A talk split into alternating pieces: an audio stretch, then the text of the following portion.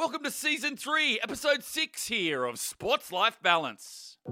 My mom was about to have me, um, but you have to remember dads aren't allowed in the delivery room back in the 60s. so, so my dad basically dropped my mom off at the hospital and took the rest of the kids to the ice rink.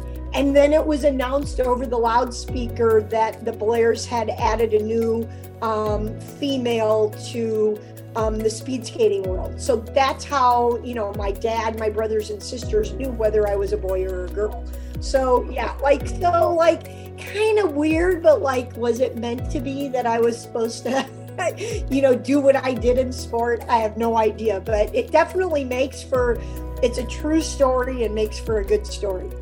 And that's how it all began for one of the most decorated Olympians of all time, Bonnie Blair.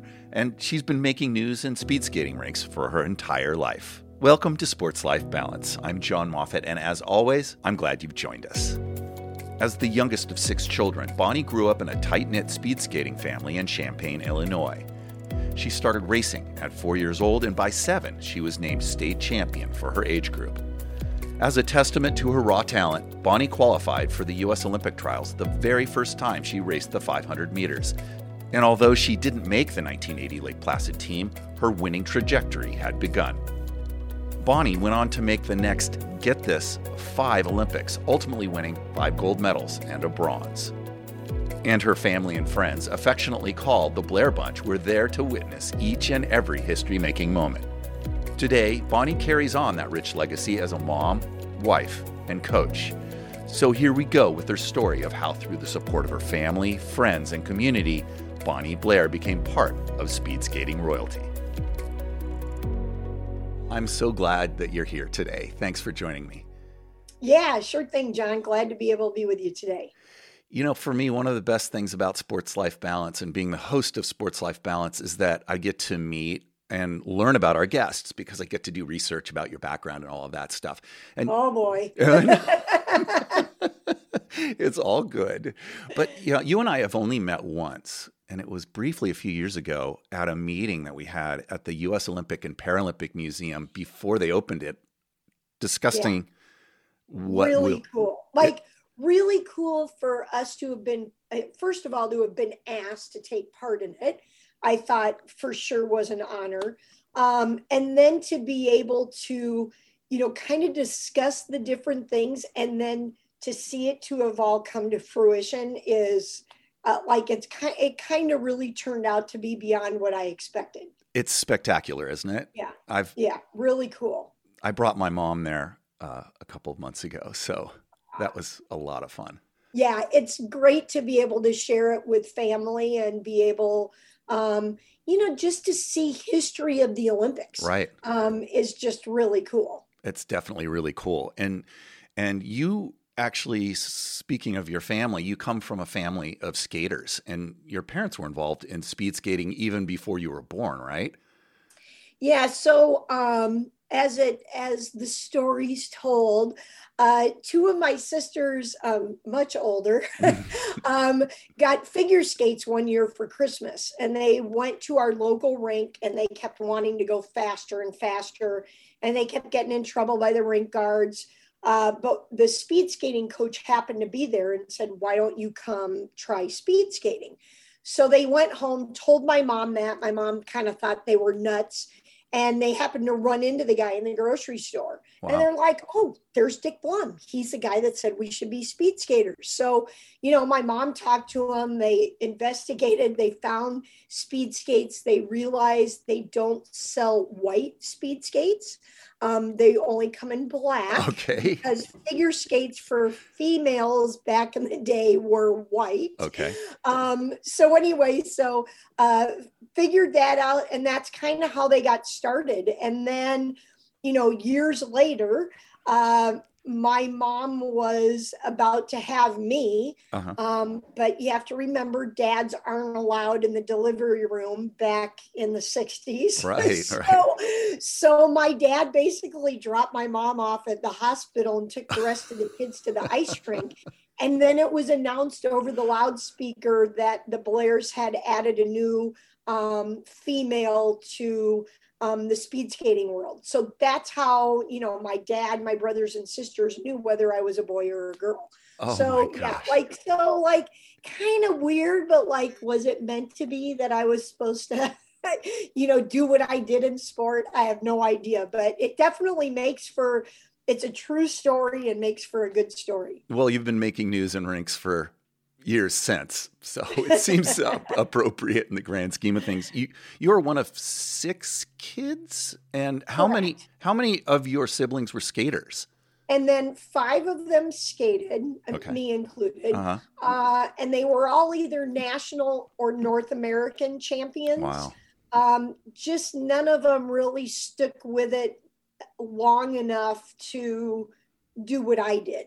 Um, you know, I think they all definitely had great talent. Right. Um, but you know, they did the normal thing. They went to college. They did what they were, you know, the kind of normal progression in one in a person's life. And and I just kind of was like, okay, I want to keep doing this. And I just kept on going and tinkering with it. Uh, um, and you know, I- maybe too by the time I came along and was in those college years, and and maybe people had said stuff to my parents like, "Oh, she's got some talent," like, and so my dad kind of let me run with it, I I guess so to speak, versus.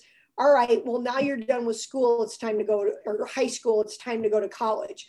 So they were maybe a little more lenient, uh, Mm. you know, in in regards to that. So I guess I have to be kind of lucky that, you know, one of the better things of being the last, you know, maybe they get tired of, you know, battling with the kids. Yeah, just go ahead and go to the rink. I don't know. Well, you, you said something that's interesting to me. You said that they were more wanted to do more normal things, and and striving to be an Olympian or uh, Olympic champion, much less. Um, it it I hesitate to say it's abnormal, but it, it really kind of is. It, the extraordinariness of it is abnormal. Correct. Well, and winning five gold medals and a bronze, like that is not normal. It's you know, superhuman. so when yeah, so when people want, you know, now that my daughter's speed skating, you know, people, you know, they want to try to compare that, but you know, she knows what I did is not normal. You know, that's not, you just can't strap your skates on and go and expect it all to happen. So, you know, she gets that. You know, I, I think that doesn't deter from her, you know, having dreams and wants and, and what could I do in the sport. Mhm. Um, but she also knows that what I did, you know, and even what her dad did being in four Olympics, That's you know, that's not normal No, either. no. So, you know, to to realize that and know that, you know, you do you do what you do because you love it.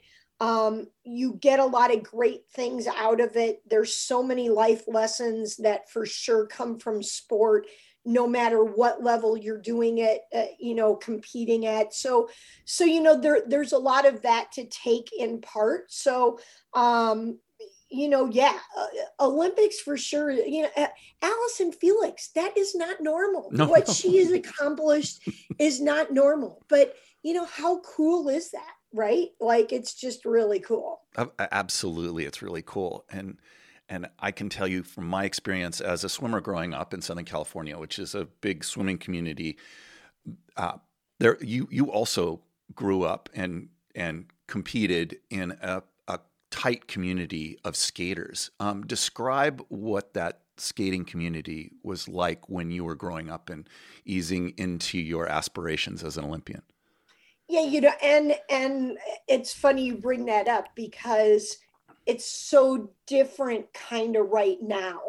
And one of the things that my husband and I want to try to change and kind of bring it back to what we did have, um, because we had like a, a, a you know our pool of numbers was so much bigger back when we were growing up, Mhm. but um, but when we had that uh, you know, back, you know, in my younger years when I was competing what now people know as uh, short track. Right. Um, we referred to it as, you know, pack style indoor and pack style outdoor. And then there was the Olympic style. So, oh, okay. um, but, you know, so short track, you're competing in a hockey rink against other athletes on the starting line at the same time through a progression of heat semis and finals elimination races Right, right. And it's much more contact. And it's also the sport, probably, that uh, in the United States at least, that um, that Ohno, um, Apollo Ohno, Apollo Ohno. really That's put on, people, on. Yeah. he put on the map right and so that wasn't an olympic sport until uh, 88 it was demonstration um, 92 full-fledged Mm. medals so but that's kind of what i grew up doing but growing up in, in champaign illinois uh, at one point we had the largest club in the united states Wow. as far as numbers go and but then you know you took took the chicago area and there were clubs all around there probably like you know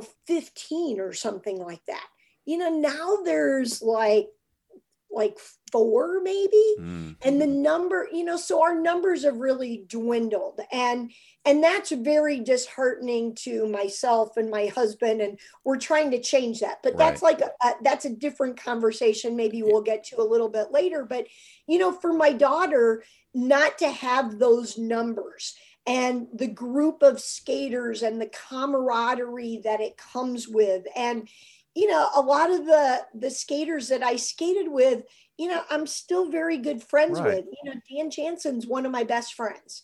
And um you know if we don't talk we're texting or you know of course he comes into milwaukee and this is where his family lives so he wants to see them. He doesn't necessarily want to see me. So we usually see each other out of town. But um but you know great friendships um became from that. And and having a large group to train with. I mean we were training with probably almost 30 people every day. So you're always getting that um you know push from behind the tug from in, in front. And you know it really drove the level of competition up. Uh, I think one of the things now, maybe we'll go to balance in what you talk about, is when I was in those frames of doing those kind of things, keeping the balance there, knowing that this bike ride that I'm on right now is a recovery ride.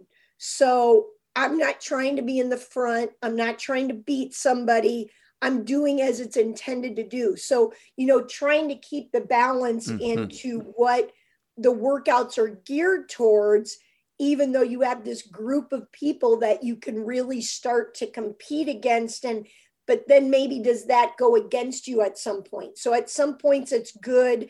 Um, and some points you have to be mindful of where you need to be, what you need to do, when you need to push, when you need to pull back Mhm. so that those sort of things but you know we had we had a good group that was um you know because it, it's an individual sport but yet you know someone makes a joke and it, you know you laugh but yet you can still push it and um you know it, it even though i'm competing against the person that's right there next to me um, we can still work with each other to try to hopefully make each other to be the best that they can be Yeah, yeah, definitely. The and, and I was blessed with a similar situation where there were always plenty of people to push me. Yeah Um, and you're also right in that, as in I've found in life, is that you can just push too hard, too much, day after day, and you have to Correct. recover. You have to rest. yeah And um, that that's a that's kind of a hard fought lesson that unfortunately I didn't learn very well as an athlete. Um, Shame on you. I know, I know. I but would- now you know, uh, right? yeah, yeah. and you can help teach that. You know, I, I think some of the other things too that we learn um, that you're like, oh, I wish I would have knew, known this before or whatever. But then you can pass it on, right? So, you know, part of of learning is the failures you go through and how to regroup and rechange things to move ahead and, and learn from you know the mistakes that we make right Mm-hmm. Yeah, for sure. Um, at, at what point in your young career did you start really thinking of, that you could possibly go to the Olympics and compete on that level? so in 1980, prior to our Olympic trials, hmm uh, I had been up here in the Milwaukee area. That's where I live. Um, for another competition of what I called, you know, earlier the pack style racing against each other. Right. But we also did it on the big track, the 400 meter track, like they do with what now is called long track or what we call the Olympic style. So one day it was going to be um, the pack style racing, and the next day was Olympic style races. So some of my friends that you know I was competing against Mhm. and with or whatever, they were there, but they were also going to be doing the long track races the next day. And they're like, well, why don't you stay and do those? And I'm like, oh God, I've never done that before. You know, I don't know. Like, I don't have, and, and when I was competing at that point in time, our outfits were tights with like a jersey. So a two piece Okay. situation. well, the long trackers wore the one piece with the hood, you know, Right. to be more aerodynamic. You're going against the clock. So someone's like, "Oh, I'll get you a racing suit to borrow, you know, and you should go out." And I'm like, "Oh God!" And and I'm like, "Okay, I'll do this." so the next day, I do it. You know, signed up for the race, and I was supposed to have a pairing so that you know there'd be somebody racing at the same time I was. Well, that person didn't show up, so now I'm there all by myself. Hmm. And then I'm like, oh my God, okay, when you get to the back stretch, you're supposed to switch lanes. And, you know, am I going to forget to switch lane? I mean, Right. like Right. some of it seems like it should be so easy, but, you know, like, yeah, I've never done this before. And, but I also knew that you could compete in the Olympic trials that were the very next weekend if you skated a sub 48 second 500. Okay. So um, the clock for us is always typically at the end of the straightaway. So I came out of the last turn and I saw the clock hit, you know, like 42 at some point, And I'm like, I just kind of put my head down and I like went as fast as I could. And I crossed the finish line and I crossed the finish line in like 47.8. And No I'm like, way. oh my God, like I can skate the Olympic trials next weekend. So um so anyway uh i got to skate the olympic trials and that so then my parents were like going back to milwaukee again. Go back to milwaukee again. I uh, still borrowing a racing suit. Um and i happened to be paired with leah poulos mueller. Okay. and leah went on to win a silver medal um, in the 80 games in lake placid uh, so we were paired together, and I always was kind of known for my fast start. And the race finished, and she set a track record. And I believe I was like eighth. I mean, there was like over, you know, you know, 30, 40 people in the competition, and I placed eighth in those Olympic trials Oh my heavens. um, but she came up to me and she's like, "Oh my gosh, you know, thank you so much. Your fast start got me down the hundred faster than I normally go, which then led to me setting a track record." And I'm kind, you know, here's this young Wow. kid. I was, you know, probably like I don't know what was I like 16, and here's this, you know, already an Olympian she winds up going on to win a silver medal, you know, and she's thanking me wow. for setting a track record. So, you know, it's even little things like that that that I I even want to share with our athletes of today that are in those ranks to you don't know what kind of an impact you can make on these kids that are up and coming, right? So, you know, watch them, you know, inter our sport's so small, interact with them, give them that fuel for their fire that is like, all right, well, I'm going to come back and do this again. Wow. So, you know, that's that was kind of my um my first taste of it and then yeah, then I because of the results that I had, I wound up being on the national training team that summer and wound up getting invited to training camp. Yeah, having no idea that like I was even going to be doing anything like this because you know, I mostly did what everybody refers to as short track or what Apollo Yeah. did. So, which I did continue to do through um, 1986. So then I did the both of them for a couple of years there. Well, you also had a bright, shiny example of what could be with Eric Heiden, who Oh, in the 1980 games, just to remind the listeners, in the 1980 games, he was a household name. The skin suit became Yep. familiar, suit, yeah, right? for The gold striped yeah. swimsuit, and he won swimsuit. I meant skin suit. Skin suit, yeah. um, and he won five, five gold medals. all of them. All that was able to win. Um you know it, it's like somebody trying to win it's like somebody trying to win the 50 in swimming and then trying to win you know the 800 or the 1600 you know like katie ledecky's not going to win the 50 right? No. like it's not going to happen. No matter what she probably tries to do she but eric heiden did that. So Yeah. he was just really a man before his time. Um, you know i think too back then you know the world was learning more about training and his coach dianne holum was you know probably ahead of the curve at that time. And yeah like i mean what he did will never be done again. And you know that's just that's priceless right? It's uh but i like i remember like where i was sitting in my tv room with my parents watching eric heiden do that uh in lake placid and you know did i you know really think I, I, I thought at that time oh it would be cool to go to the olympics Yeah. but never thought, oh, could I win five gold medals? um, it just took me three Olympics to win mine. He won his in a week. Um, a little bit different there, but you know, yeah, like I, I didn't. It that wasn't my my thought process. You know, it was okay. I'm skating Olympic style. Okay, you know, maybe I could go to the Olympics. Okay, now that I'm there, maybe I could win a medal. So it was a real gradual up climb for me, and nothing too fast, too quick. You know, because I also saw other people over the course of my career, and maybe you did too. They had so much so early in their life that then they're burnt out, hmm and then they're not able to really get the most out of their career. And I always say I definitely what ifed myself to death because, well, what if I go on more games? what if I stay in this a little bit longer? So yeah. Well, you you obviously what if your way into the 84 games in Sarajevo.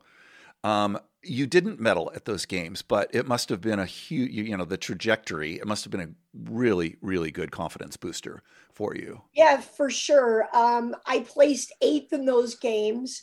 Uh, if in the 500, that was the only event I was in at that Olympics. Uh, if you, if they would have had video of that and you could have seen me um, and cross the finish line, I was like, like you probably would have thought I won the race. but I like, I thought if I could get anywhere near the top 10, that would be awesome. So being eighth to me was like winning. Um, it was like, it, you know, it was, and it was just these little gradual nibs of stuff that just kept my desire to keep wanting to try to do this sport and see how far I could take it. Yeah, yeah, and and four years is a long time to train for your next big ambition. I mean, I know there's plenty of competitions in between the games, but um, but it's it's it's really really hard work, and it's very daunting to be forecasting when you're a young person where you're going to be able to be in four years. I've heard you say, and I'm paraphrasing this, but I heard you say that one of the things about skating for you is that it brings you great joy. Yeah, I mean, I still love to get out there. Um, 58 years old. Thank God my daughter's still skating because then it, it gets me to the rink, Uh-huh. right? And I do like, I just, I love to skate. Um, I loved it. But if I don't start skating at the beginning of the season, um, and kind of go along with it, it's way too hard. So, um, and I'm sure you would find that for swimming. If you don't kind of keep at it, it's not really fun to go out there and skate you know, you know, four or five times a season. Like Yeah. if I'm going to do this, I want to do it a little bit more here, there. And um, so, yeah, so I'm lucky our daughter skates and my husband's, you know, the main coach of her and quite a few other athletes. And I go, and as long as they're not doing anything like full force, it's more like, like if they have laps or some easier intervals, I can kind of hang on to the back. Right. But um, as the years go on, I'm getting worse and worse because I'm getting older, but um, I still enjoy it. So um, yeah, I love to skate. Well, I and and I still love to swim, and I swim in the ocean quite a bit. Um, and um, yeah, and I understand uh, about the the body doesn't work quite r- as well. Um, but um, And you think that it should. Like, why can't I move my legs faster? Why is my daughter like dropping? Like, well, I should be able to keep up with her. Like, I mean, that's what my mind thinks. But my body's like, no, this isn't working. oh my heavens, yes, a little bit of wear and tear too. Um, right. Let's let's Uh, let's jump those four years to 1988. Those games were in Calgary, um, and you had the fortune of winning a gold in the 500 and a bronze in the thousand. Um, your family and friends were there. How did they react to that gold in the 500? Oh yeah, like I mean nuts, of course. and you know, I kind of want to say we were the Blair Bunch, as the media dubbed them. That's kind of where it started. Right. Uh, my first games in Sarajevo it was just my mom and two sisters, so they really weren't quite a bunch there. But there was like 25 of them there in Calgary, and um, my sister Susie uh, flew for Delta Airlines, and she was like kind of in their ski club for Delta. But you know, somebody had these like paper jackets that they made. So they're they called them paper jackets. They were made out of a type of paper, um, but you could throw them in the wash, and they then they Huh. even got softer or whatever. So one of her friends who also came to the Olympics was like, well, we got to get everybody in these paper jackets. So they made like Bonnie Blair paper jackets in and so I want to say we were kind of one of the first families to get people to start dressing alike at the Olympics. and then, of course, it grew from there. Um, Albertville, there were like 45 people there. And then in Lillehammer, there were like 60. So, um, you know, it, they kept feeding off of each other. But, you know, you know, it was so nice to have them there. And granted, I didn't get to see them a ton Right. because I'm in the village and I'm focused and I'm doing what I need to do. But um, I do remember after my gold medal, um, somehow they they got my family and I was able to meet them somewhere. I think it was in between media and going to drug testing. Hmm. And you know, my dad was um, he was a man of very few words uh and sorry for getting emotional but um you know my dad didn't never say very much. He was a very quiet person but when he said things you knew that he meant it or or whatever. And he didn't even say anything but the smile on his face was the biggest smile i've ever seen from my dad. And he didn't even have to say anything um, he also had been going through um, a bout with lung cancer and had finished um, his had finished a treatment right prior to coming up to Calgary. So, you know, he wasn't feeling at his best and, you know, had lost his hair and, you know, all that kind of stuff. But the life to see in my dad's eyes and smile was I mean, it was it was unbelievable. And of course, yeah, the rest of my family, they're all going nuts. Um, but yeah, that that was a special moment to be able to see them, you know, besides just up in the stands and like, oh, okay, Wow. like, all right, like, when am I gonna see you guys? And I mean, it had probably been almost a good two hours or something. Dan Jansen, your childhood friend, was also there at those games. Um, and what I remember is watching those games is that that you two had kind of parallel stories, favored to win gold. However, um, his experience was very different than yours, um, in that in the 500, his favorite event, he he crashed going into the first turn uncharacteristically.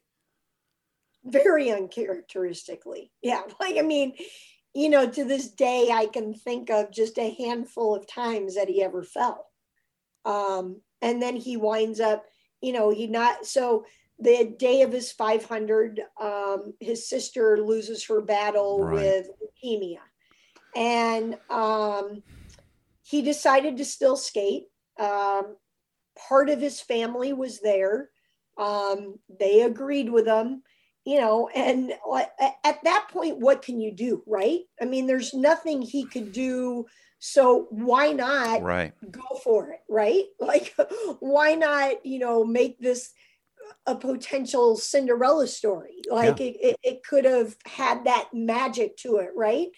And um but as it turned out yeah he fell and opted to stay and skate the thousand yep. um a few days later uh, but yeah, you know, that was hard for our whole team. Um, I'm sure you know with swimming, although it's an individual sport, you're still very much a team and you're all there together men, women, distance, sprinters, whatever. And you know that was something that for sure was felt by our t- our entire team, not just DJ.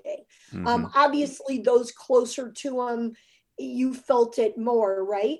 Um, but anyway, uh, yeah, it was it was a difficult time. Um, but you know, to this day, DJ still says his favorite Olympic moment was me winning the 500. Oh my gosh! And he he just feels that you know somehow that helped his pain, I think, feel a little bit lighter.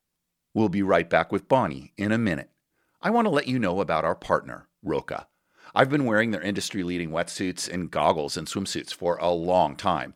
But Roka also makes amazing eyeglasses and sunglasses designed for those of us who like to push ourselves physically and want to look good doing it. I know this firsthand because I own some myself, and they're incredibly light and they won't slip off my face no matter what. If you need prescription glasses like I do, you can try them on at home. Roka will send you your choice of four frames and then order your favorite and give Roka your prescription. It's that simple. So go to roka.com, that's R O K A.com, and enter code SLB as in Sports Life Balance. That's just three letters SLB to save 20% on every order, and that's for anything in their website. And now let's get back to the episode with Bonnie Blair to this day, DJ still says his favorite Olympic moment was me winning the 500. Oh my gosh. And he he just feels that you know somehow that helped his pain I think feel a little bit lighter. And um but like I said, you know, we're we're very close, you know, he's like a little brother to me. Um you know we're only a little over a year apart from each other but you know yeah we when you travel with somebody almost eight months out of the year for how many years right. you know their likes they're just you know i know that you know what he he doesn't like peppers and i don't like peppers and you know the the foods that you like and dislike and all that kind of stuff so um you know yeah but like if we race ahead and i don't want to get too far ahead of right. your your your questions but you know to lillehammer when then he winds up winning in his last olympic race in the thousand that was not always known as his specialty but a race that he consistently finished on the podium and to win that in world record time his last olympic race ever that was a storybook ending and absolutely you know it, it that had the power of him winning that race as if he would have won all the other races prior to because he had the option he he had the the talent to have come away with as many Olympic medals as I did, but his one that he did had the impact of the six that I have for sure. Well, the entire world and the country was swept up in his delayed Cinderella Cinderella story. Correct, for sure. Yeah. Yeah, it was like constantly building, right? Yep, yep. like he's got to win. Every like other countries were pulling for him. You know, uh, like uh, his his his um competitors were literally congratulating him. And, you know, uh, like um they were congratulating him um in a way that like you know oh congratulations for you know what you like it, it was heartfelt those congratulations from his competitors were literally heartfelt and that's pretty cool Absolutely. I, it was pretty cool for me watching it from a very far distance. but but the world really did follow this. You know, um, just a little bit of trivia, um, and I don't. I'm, I'm assuming that you don't know this, but um, one of my previous guests on Sports Life Balance is a guy named Greg Bonann, and he created Baywatch, and he was filming uh, those games in Albertville in '88. I'm sorry, in Calgary in 88. And he started filming you and Dan Jansen and the other skaters in slow motion. And that slow motion that he was filming for his Olympic film, that was his inspiration for the slow mo introduction of Baywatch of the lifeguards running down the beach. oh my god no had no clue that's that's that's pretty special huh Is- Isn't that cool? I just love that Yeah. story. yeah awesome a Well- tidbit i didn't know as my mom says you learn something new every day well, I'll tell Greg. Um, you know, let's let's uh, go quickly to Albertville um, in 1992, four years later, and you were um, you were able to win two golds, to Correct. number two and number three, which was in your fi- the 500 and the thousand, and of course the Blair Bunch was there, but And this full time, for- and paper jackets again curious Now about these paper. like 45 of them there but unfortunately, your dad, he wasn't able. he wasn't there. Yeah. And um, so when I won my first medal at those games, I dedicated that in his memory. Um, because I, I really do feel it was his dream that I do all this before it became mine. So when I was about 12, um, I, my school wasn't too far from where my dad worked. And I think I had, must had to stay over for, you know, something, I don't know. Um, and I walked over to his work and then was going to get a ride home. And he introduced me to a new co-worker of his and he just said, you know, this is my daughter Bonnie and she's going to be in the Olympics and she's going to win an Olympic medal. Oh wow. And I'm like, okay, so remember I told you earlier my dad's a man of very few words. Yeah. And I'm like, what in the world is he talking about? And I kind of, I was just kind of like, oh my, like, is he just trying to impress this guy? Like, first of all, I didn't skate the Olympic style. I was still just doing like the short track. Right. And I'm like, what? And so I just kind of went along with it and was like, oh, yeah, you know, whatever, I speed skate. And, but I remembered that, you know, I remembered him saying though because like i said my dad was a man of very few Mhm. words. So when he said something you remembered it it stuck in your mind you listened you know whatever.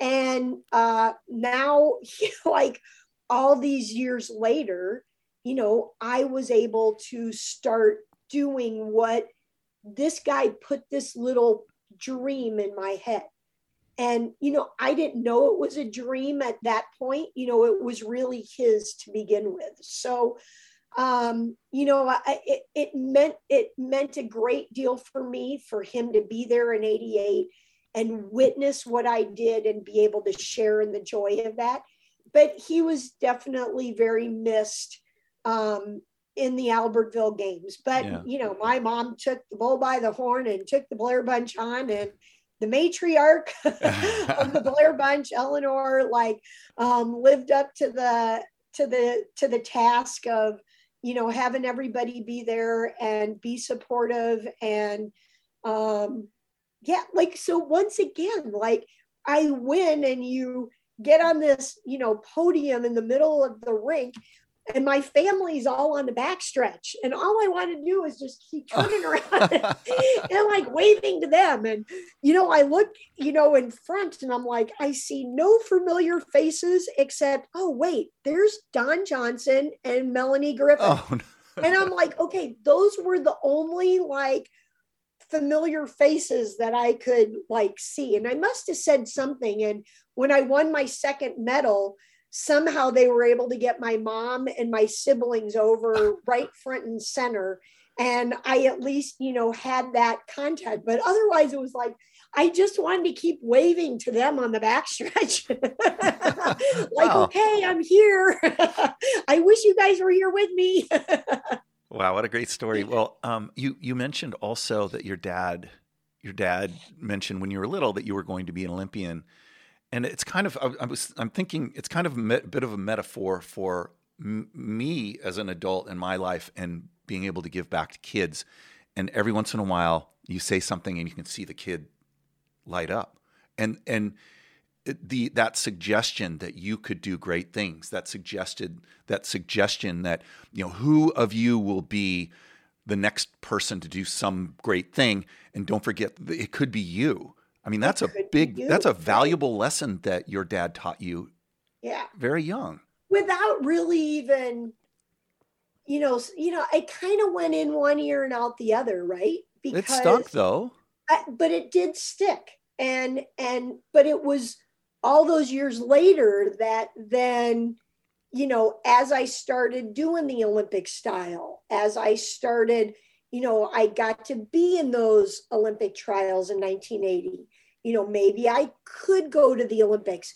And it kind of came back to you know yeah like and then um i think it was I think it was in the Lillehammer games because you know it's before cell phones, um, and I got a um, uh, a telegram from the gentleman that my dad sent that to, and he sent me a telegram after Lillehammer, and you know it said something about you know I remember your dad telling me that you were going to be in the Olympics and Wow. win a gold medal and here you wind up winning five and a bronze. Like, you know, what did your dad know that nobody else did? crystal ball yeah well let's let's move on to lillehammer then lillehammer was actually 1994 um, Correct. So that's so- when we got the two year break. So um, they offset the Olympics.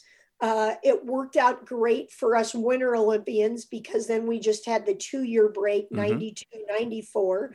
Um, but prior to that, the, you know, I always said we were a good warm up for the summer games because, you know, our Olympics would be in February and it seemed like as soon as they put the flame out, they were, they were already on to the summer people Right.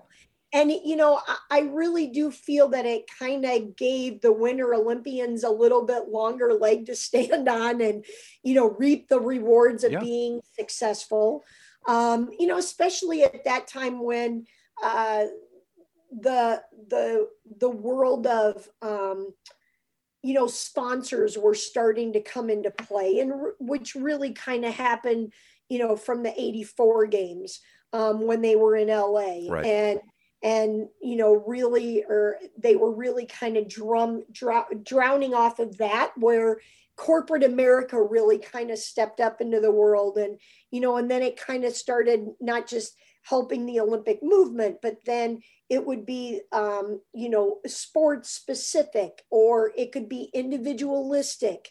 And you know that that made a difference. And then staggering the olympics i think that helped too for sure yeah and on it helped on the corporate end as well because then there wasn't always this four years between olympics you know Well, and me as a fan, it helped me as well because I, I don't have to wait every four years now. Yeah, I wait. I It's get every to be two on the couch for two weeks every two years. that might not be such a good thing, but anyway, um, no, I think I think it definitely worked out for the better. As you said, you won two golds in the 500 and and thousand uh, once again, um, and you mentioned that your mom, the matriarch, took over the Blair Bunch very well. Um, I looked at the um, there, the Olympic film, the official Olympic film that was produced by Bud, uh, produced, written, and Bud directed by Bud yeah. Greenspan. Yes, um, great man.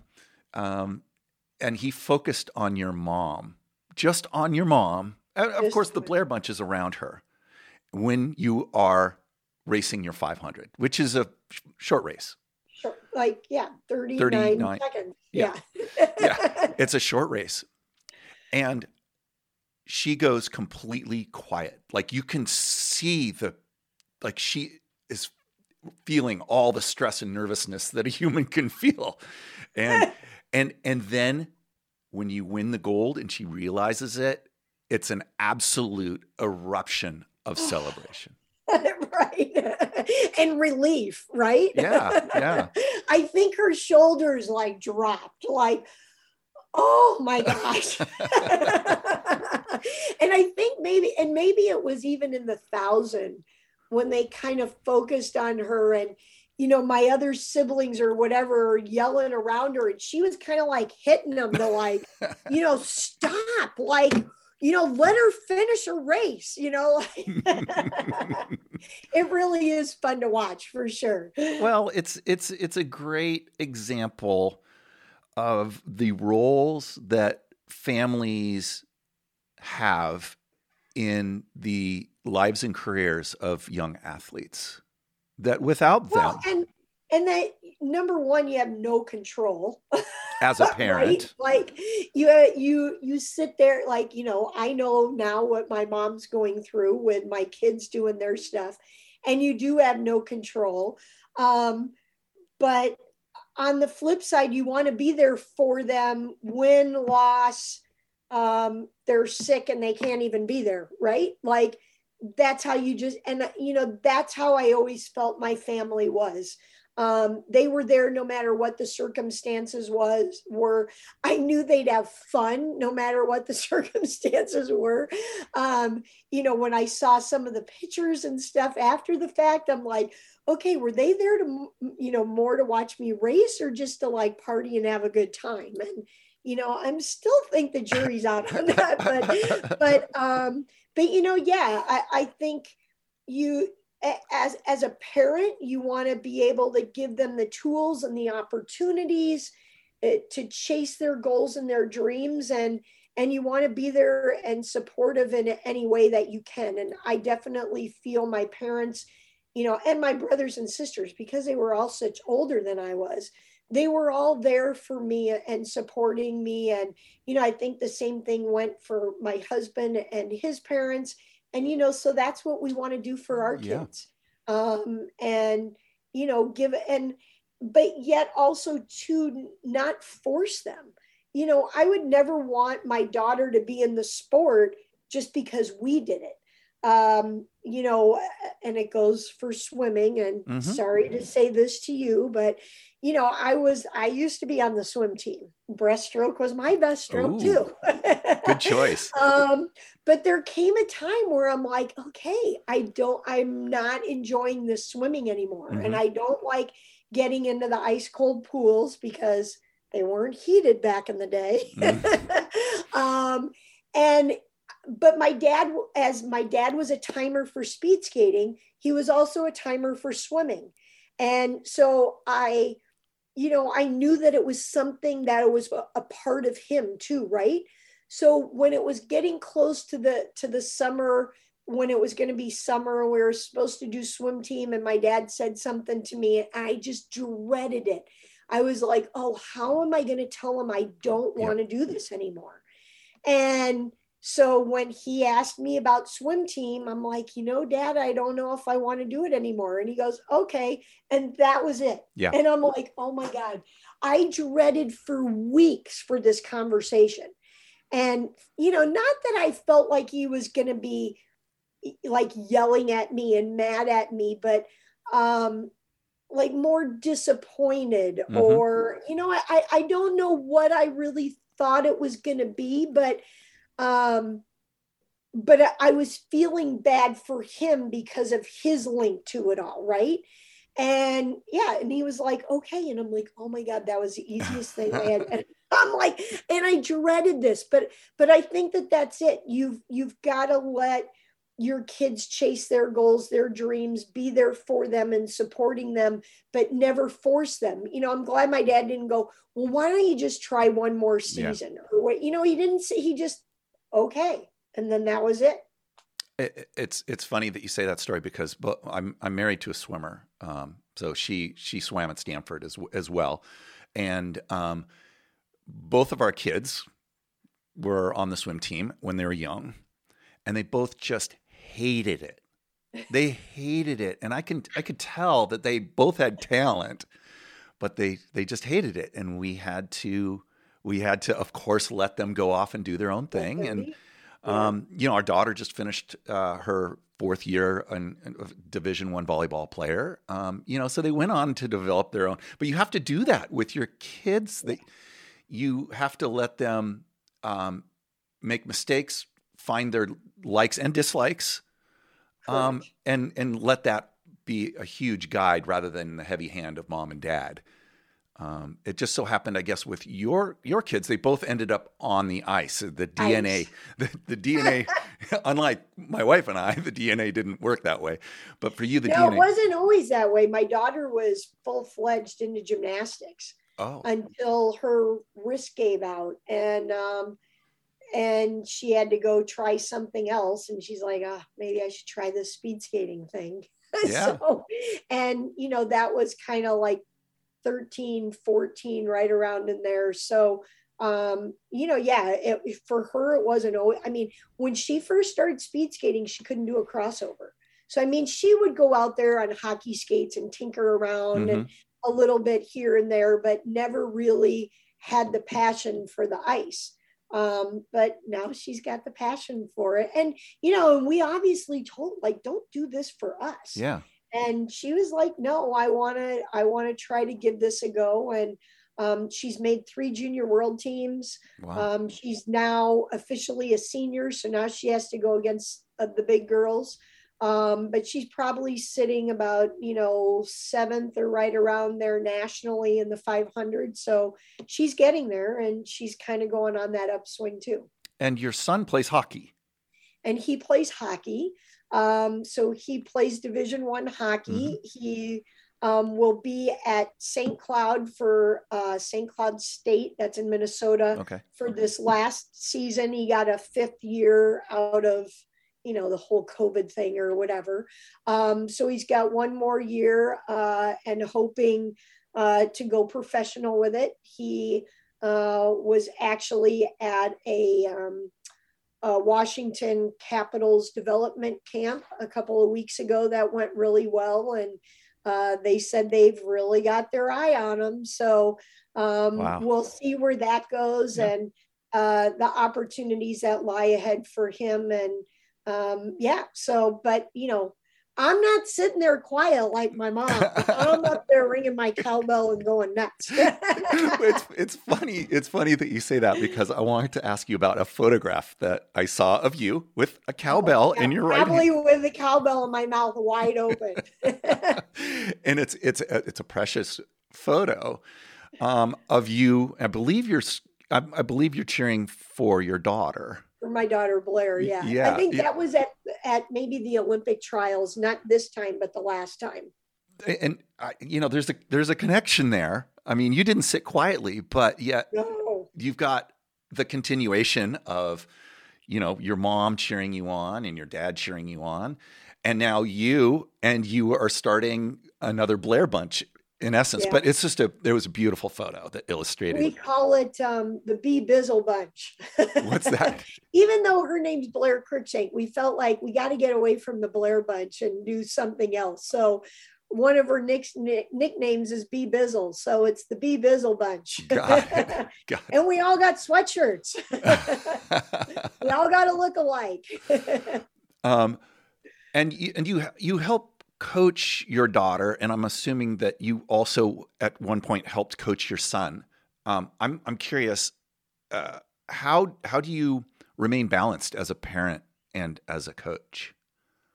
Yeah, and I, I think part of that as, that kind of goes with the kids being willing, right? But you know, ever since the kids were little, we've always kind of helped them. You know, obviously, but you know, I'm not teaching her gymnastics by mm-hmm. any means, but my husband played soccer in high school. Um, so he helped her when she was doing her soccer a little bit.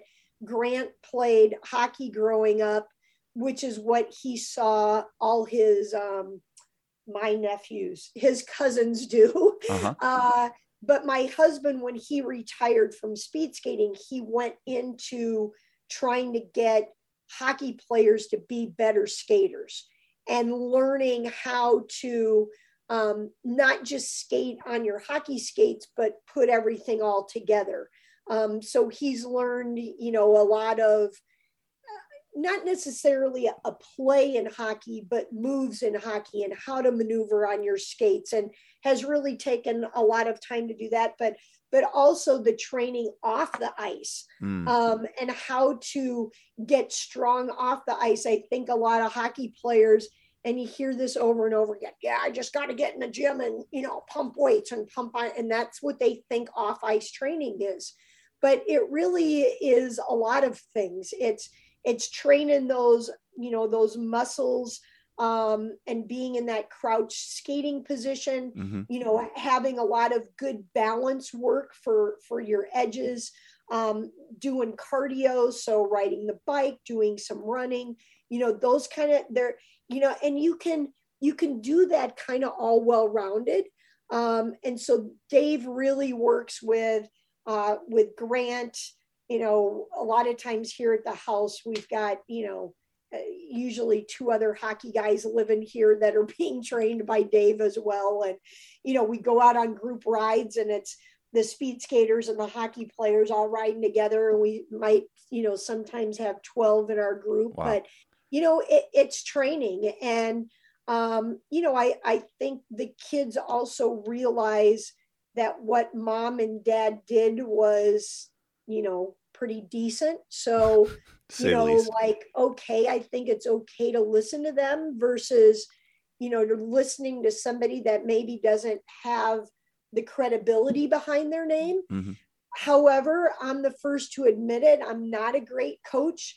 Um, I'm more, you know, and I might be good for more of the talking aspects and thinking aspects or whatever, but you know, like I'm like, okay, why can't you just go do it? like, you know, where my husband is technically thinking all the mm. different things and can articulate that. And I'm like, well, why don't you just go? Why can't you go skate faster? Why, why can't you know? like, so I'm I'm not as good as that type of stuff. So we're probably good for the yin and the yang of, yeah. of you know, helping to coach the kids in a way. Um, but he's more the coach. I'm kind of the I'm I'm the assistant, and I'm a good videographer too. oh, um, I, have have a question for you regarding your your coaching. Um, I read that your daughter wasn't able to compete in the Olympic trials earlier this year because she came down with COVID. Um, obviously, you know, when you're a young person and you know the lightning in the bottle of every four years and the Olympic team, it's a it's a it's a pretty crushing blow. Um, but the pain that you feel as a parent also is, I mean, it's oh, it's sure. a different kind of pain, but to watch your kids go through things like that. Well, and to know how hard they work. Yeah. And you know, I, I she was a major long shot for making the Olympic team, but that was her Olympics. You know, the Olympic trials was her big meet of the year. Mm-hmm. And so, you know, and you know, the blow would have helped if she would have felt bad, but she had no symptoms. Mm. And, you know, living here in the house with Dave and I, and Dave and I are negative. Um, and of course, he's coaching other athletes, and I'm, you know, like an assistant coach. So we have our credentials. So we had to get tested every single day. And we keep testing negative, negative, negative. And here she's negative, or here she's positive feels not bad it not not a sniffle not a fever not you know so like if she would have felt bad it probably yeah. would have made the blow easier right like at least feel crappy yeah. but but she didn't so uh. you know but she she handled it like a trooper and you know at, at the end of the day there wasn't anything you could do about it no. so at like life gives us different things. You figure out how to deal with it and you pick up and you move on. And so um you know that that was it. But yeah like and especially being an athlete i know how hard she worked and what she put into it. Yeah. where you know if that would happen to me my mom would have no clue what i was doing out you know training. She just knew i was gone for a few hours here and a few hours there. But I know what she did. I know the work that she put in. I felt it. And so yeah, it was it was crushing. And you know, like I said, I, like it really would have helped if she would have felt bad. yeah. No, I, I I get that. Well, the one of the great things that sports teaches kids is is resilience, toughness, perseverance. Sure. Um, and and those lessons that's, of course, one of the topics that I like to talk about. Those lessons last throughout life, long oh. after the sports are over. Oh, for sure. And, you know, we're always going to have setbacks one way or another. And it's how you deal with them. Um, you know, there's, it, I, I guess I always feel the sun's going to come up tomorrow. And, mm. you know, that's kind of how what we've shared with our kids like something happens, you move on like it's beyond our control. So um, let's move on, look for tomorrow. Um, she had more competitions throughout the season. We're going to, you know, those are going to be our next points that we're going to try to be hitting and try to get faster times. Mm-hmm. And, you know, and then that's what she did. Well, and, and yes, in sports, um, sometimes things happen. There's no necessarily a reason behind it. Some, sometimes you just get your butt kicked or, something yeah. happens and yeah and and um, I, I think you know it struck me that searching for those silver linings is a great coping mechanism where you're trying to find okay what is the good that i can find out find from right. this and maybe you won't find it out for a while right you know it could be a little ways down the road before you figure out what that potential silver lining could be and you know, yeah, then it probably softens the blow a little bit. but at the time, it's hard. well, well, um, just to wrap to wrap it up here, I've I've one final question for you, um, and it's kind of you know it's kind of a, a bigger scope question. Um, how was being an Olympian? Uh, how did it in- influence your life as a wife and a mom and a coach? Yeah, you know, I don't necessarily know whether Olympian is the right word hmm. or just through sports in general and the life lessons that I learned through that. And, you know, setting goals, resetting them. Um, as we talk about having setbacks and trying to maneuver the ways to overcome those and move forward. Um, you know i think those are the but but it helps in all walks of life right? Um, no matter what we do in our life there's always going to be something. And um, but i think always you know looking forward to the next thing and you know what is that next thing and you know obviously my sporting days are gone but you know now those next thing are living through it through my kids mm-hmm. and how fun is that um, so, you know, I, I, think, you know, the other thing my, my I learned from my brother um, who battled a brain tumor for a good 20 plus years. And, you know, he was never one to say, like, why me? He, um, and he was somebody who, whose glass was always way more half full than half empty And he said to me one time, um, you know, we must have been talking about what you can do or can't do or something, and and how he wasn't able to drive because of seizures. I'm sure that's probably one of the things. And he's like, well, yeah, but he goes, you know, when I got this brain tumor, or before I got this brain tumor, let's say there were 10,000 things that I could do. And he goes, and now there's 9,000 things that I can do.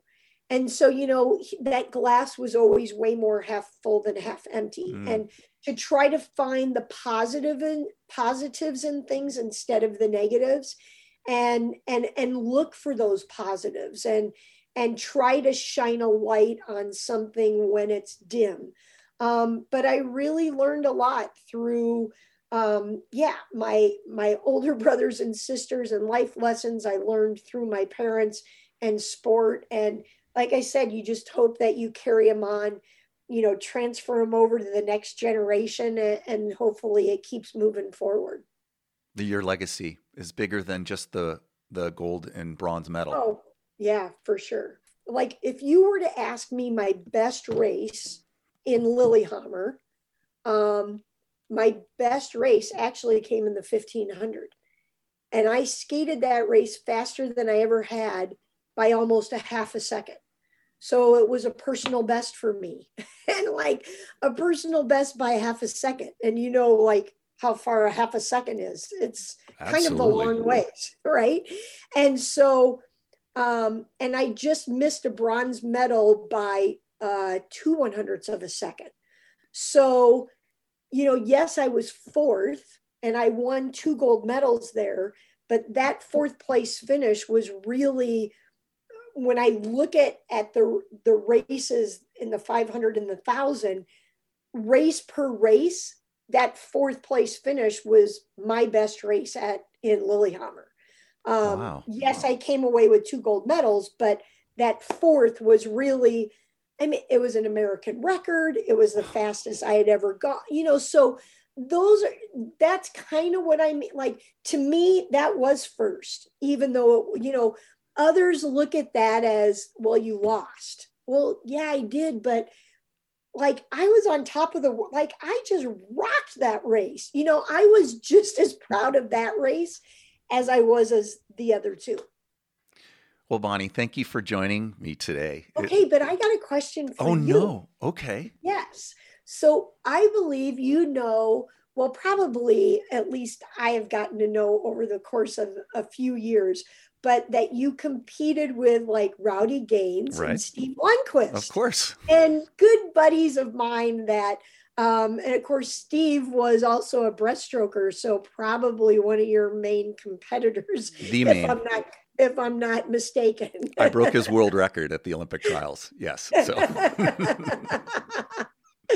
uh, but anyway, like uh, our our Olympic world is um, pretty small Mm-hmm. And you know, it, it, it's it's smaller when you take just winter, but I, I definitely feel having been a gold medalist and and getting to be intertwined through some of the summer sports and the summer Olympians um, has been a, a, lot of fun too. And and it makes it more fun for watching the games and um, cheering the next generations on and uh, you know, as they say, kind of in the Olympic movement, once you're an Olympian, you're always an Olympian. Right. So I feel our connection and, um, you know, appreciate you doing what you're doing to share with those um, of your listeners, you know, some of the life lessons that we learn through through sport, but go beyond sport for sure. Well, thank you. That's a very that's a great compliment. I really I really appreciate that. As I, I said at the beginning of our conversation, that um, perhaps the best thing about doing sports life balance is is is meeting and getting to know the athletes better, um, no matter what type of athletes that they were. A lot of people on the show are not necessarily even Olympians or Paralympians, um, and to me, it's it's it's it's the community. It's that that bigger community. We it's it's something that's very important to me, and um, and so for that, I really appreciate you spending time and me getting to know you a little bit better, and our listeners getting to know you a little better as well. And good luck to both of your kids as they uh, strive on their careers. And um, thank you again for spending your time with me. Yeah, for sure thing. And um, yep, you'll hear me. I'll have my cowbell ringing, whether it's hockey or speed skating. I love it. Bonnie has modeled her life as an athlete, mother, and coach with an axiom of her own making. She says, winning doesn't always mean being first. Winning means doing better than you've done before. I'm John Moffet, and thank you for joining Bonnie and me for this episode of Sports Life Balance. If you've enjoyed your time here, please give us your five star review and do me a favor and tell a friend or two. Bye for now. This was Sports Life Balance with John Moffet.